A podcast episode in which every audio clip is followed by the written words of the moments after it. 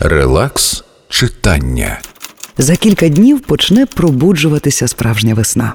Тож зараз місто згортається клубочком на площі, щоб трохи нагріти місце, куди та весна могла би прибути. Надійка Гербіш. Теплі історії до кави. Релакс читання.